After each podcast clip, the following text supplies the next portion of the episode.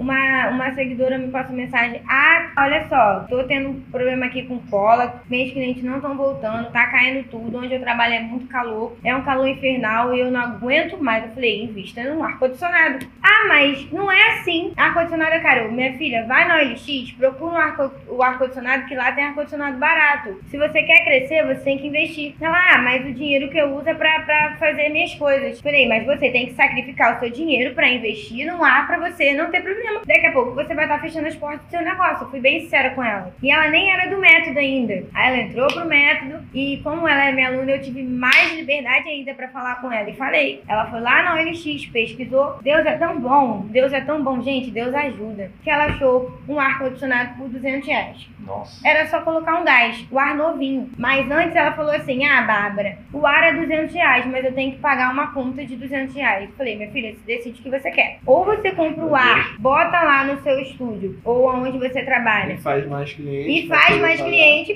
paga sua conta depois. Atrasa um pouco Atrasa um pouco, gente. que Cansei de na atrasar a conta na minha vida pra investir. Aí ela, ah, mas eu vou ficar sem. Minha filha, a decisão é sua, já te dei a dica. O que, que ela fez? Comprou o ar-condicionado. Aí ela gastou 25 reais de gás, encheu o ar, botou e ela falou: Bárbara, na moral mesmo, muito obrigada pelo, pelo, pela sua correção. Porque eu corrijo, eu falo mesmo, não vou, eu não passo pano mais na cabeça de ninguém. No começo até passava, minha filha, mas hoje eu não passo, não. Muito obrigada pela sua correção, muito obrigada mesmo pela, pela sua preocupação. Eu não estou tendo mais nenhum problema com o cliente. Meu trabalho está maravilhoso. E um dia eu fiz mais de 200 reais, paguei minha conta e ainda sobrou dinheiro.